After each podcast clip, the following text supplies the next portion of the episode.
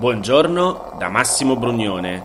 Oggi è venerdì 23 aprile, mancano 59 giorni all'inizio dell'estate e queste sono notizie a colazione, quelle di cui hai bisogno per iniziare al meglio la tua giornata.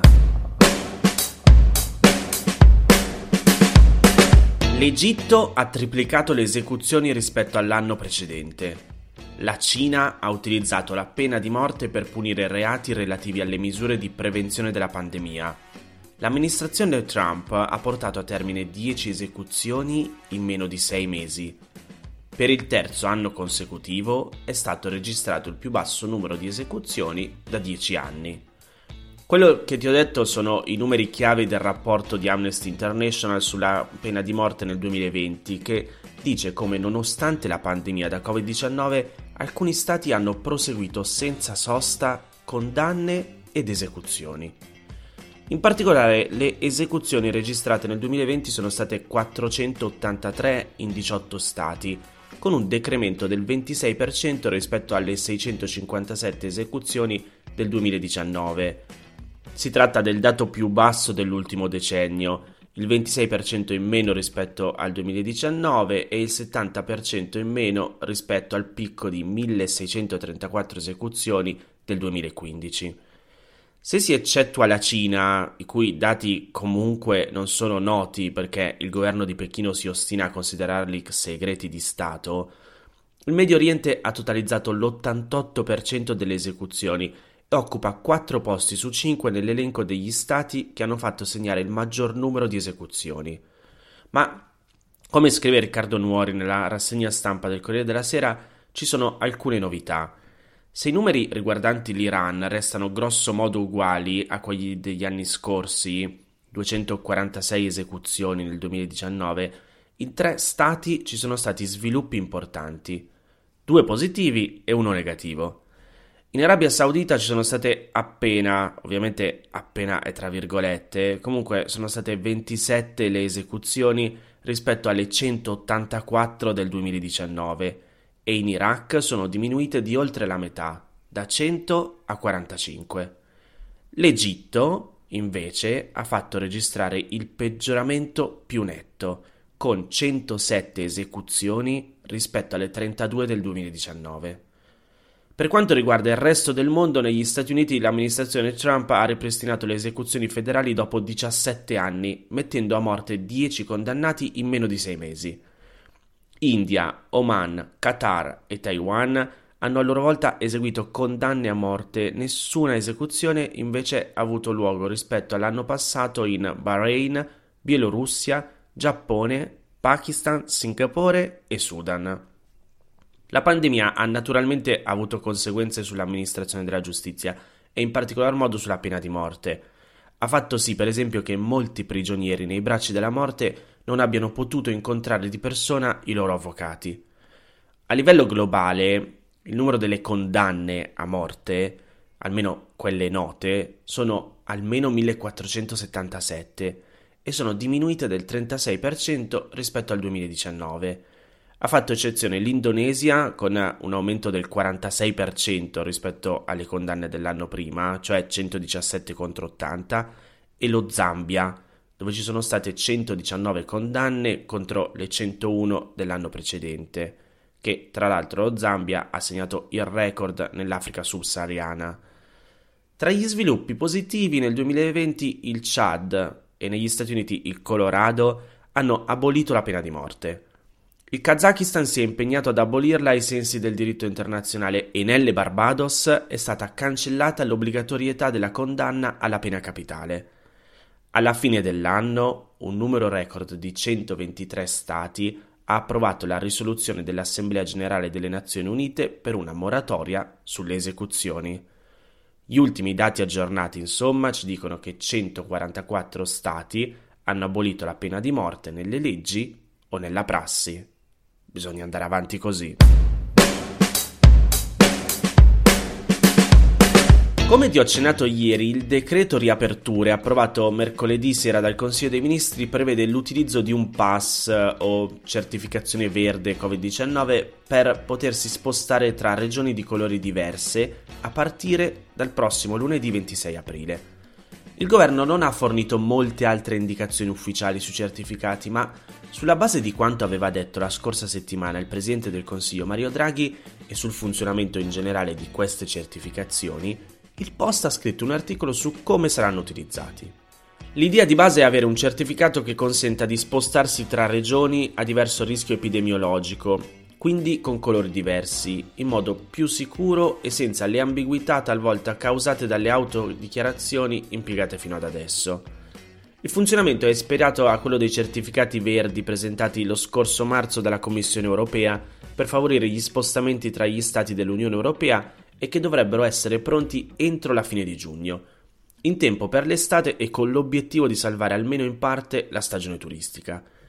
La versione italiana servirà quindi da aprile a giugno e via via si uniformerà alle indicazioni europee per avere una certificazione condivisa e più versatile. Il governo nel suo comunicato stampa ha spiegato che il pass dimostra lo stato di avvenuta vaccinazione contro il SARS-CoV-2 o la guarigione dall'infezione o l'effettuazione di un test molecolare o antigenico rapido con risultato negativo. Sarà quindi rilasciato se si soddisferà uno di questi requisiti, che a sua volta ne condizionerà la durata. E ha appunto una durata di 6 mesi dal momento in cui viene certificata la guarigione dal Covid o dal momento in cui si è stati completamente vaccinati, quindi con due dosi nel caso della maggior parte dei vaccini o una nel caso del vaccino di Johnson Johnson invece ha una durata di sole 48 ore dal momento dell'esito di un tampone negativo. La regola vale sia per i test molecolari, quindi quelli svolti in laboratorio, sia per i test antigenici rapidi, come quelli che da diverso tempo si possono fare in farmacia in numerose regioni italiane. Se a un successivo test si risulta positivi anche dopo la guarigione o la vaccinazione, una eventualità ovviamente molto rara però possibile, il certificato scade anche se non sono ancora trascorsi sei mesi. E ora la domanda, ma chi li emette questi pass? Per chi è guarito dal Covid, la certificazione sarà emessa dal personale sanitario, per esempio dai medici dell'ospedale in cui si era ricoverati nel caso di malattia grave, oppure dal proprio medico di famiglia. Per i completamente vaccinati, la certificazione viene rilasciata dal personale che si è occupato della vaccinazione, dopo la seconda somministrazione, ad eccezione, come abbiamo detto prima, delle somministrazioni con Johnson Johnson, per le quali ne basta una.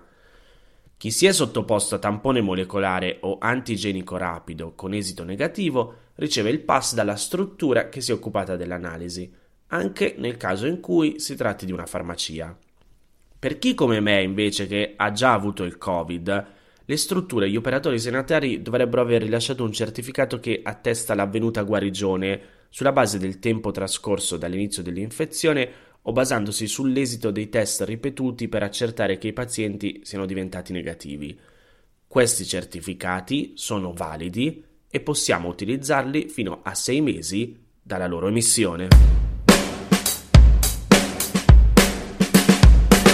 Una delle prime volte che sono venuto a casa nuova ho portato con me il mio amico Davide. Dovevo trasportare la lavatrice e poi agganciarla alle tubature e lui è decisamente più esperto di me in queste cose. Già che c'eravamo abbiamo dato un'occhiata al rubinetto della cucina che perdeva un po' d'acqua. Come i migliori idraulici nei film apre lo sportello situato sotto il lavandino e poi mi guarda. Ma fammi capire, non ci sono ancora i mobili e hai già portato qui l'olio? Ovvio! Mio padre mi aveva dato due latte provenienti dalla Sicilia e che facevo? Le lasciavo a casa? Ovviamente no, già che c'ero, le ho portate. E a quanto pare non sono l'unico in Italia che ha iniziato a farne scorta. Da quel che dice il direttore di Assito, l'Andrea Carrassi sul Sole 24 Ore, gli italiani si sono riscoperti cuochi e comprano maggiori quantità di olio. Nel 2020, secondo l'Associazione Italiana dell'Industria Olearia, è cresciuto l'acquisto medio annuo di extravergine del 9%, pari a circa 11,5 litri l'anno di consumo. Per questo Carrassi ha collaborato a realizzare una guida dell'Unione Italiana Consumatori. Dice che spesso non sappiamo come gestirlo nella dispensa di casa e del resto quella della corretta conservazione dell'olio è una catena che parte dall'azienda e si conclude con l'impiego domestico. Tutti gli attori di questo flusso continuo, dall'oleificio al consumatore, devono seguire le regole giuste e mantenere integro questo alimento prezioso. Vediamo allora cosa dice la guida per i consumatori, perché come ricorda il Sole 24 ore basta dimenticare di tappare accuratamente la bottiglia dopo l'uso o dimenticare l'extravergine vicino ai fornelli per danneggiare l'oro verde. Comunque, ecco 5 consigli pratici da seguire. 1. Il buio è il miglior amico dell'olio. L'illuminazione in eccesso incide sulla sua qualità quindi dobbiamo evitare che la bottiglia dell'olio sia esposta direttamente al sole o a qualsiasi tipo di luce artificiale. 2. Bisogna tenerlo al fresco. La temperatura è fondamentale per mantenere inalterate le proprietà e il gusto dell'olio. L'ideale è conservarlo ad una temperatura né troppo calda né troppo fredda. 3. Attenzione all'aria, è sempre bene chiudere accuratamente il tappo dopo l'utilizzo in modo da evitare il pericolo di ossidazione. 4. Occhio alla scadenza. Ora, non so quanto te ne prendi, però comunque su ogni bottiglia è sempre indicata la data in cui è preferibile consumare l'olio. Per il Consiglio Oleicolo Internazionale non si possono superare i 24 mesi. 5. Tenerlo lontano da odori impregnanti.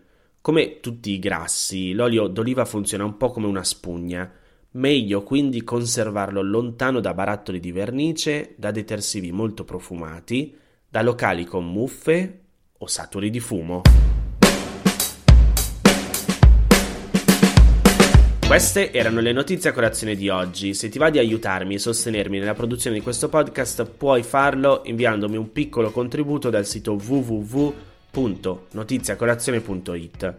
Se ti sei perso alcune notizie puoi andare indietro e ascoltare anche quelle dei giorni scorsi e se lo ritieni utile puoi condividere questo podcast inviandolo a qualche amico, è disponibile su tutte le piattaforme audio.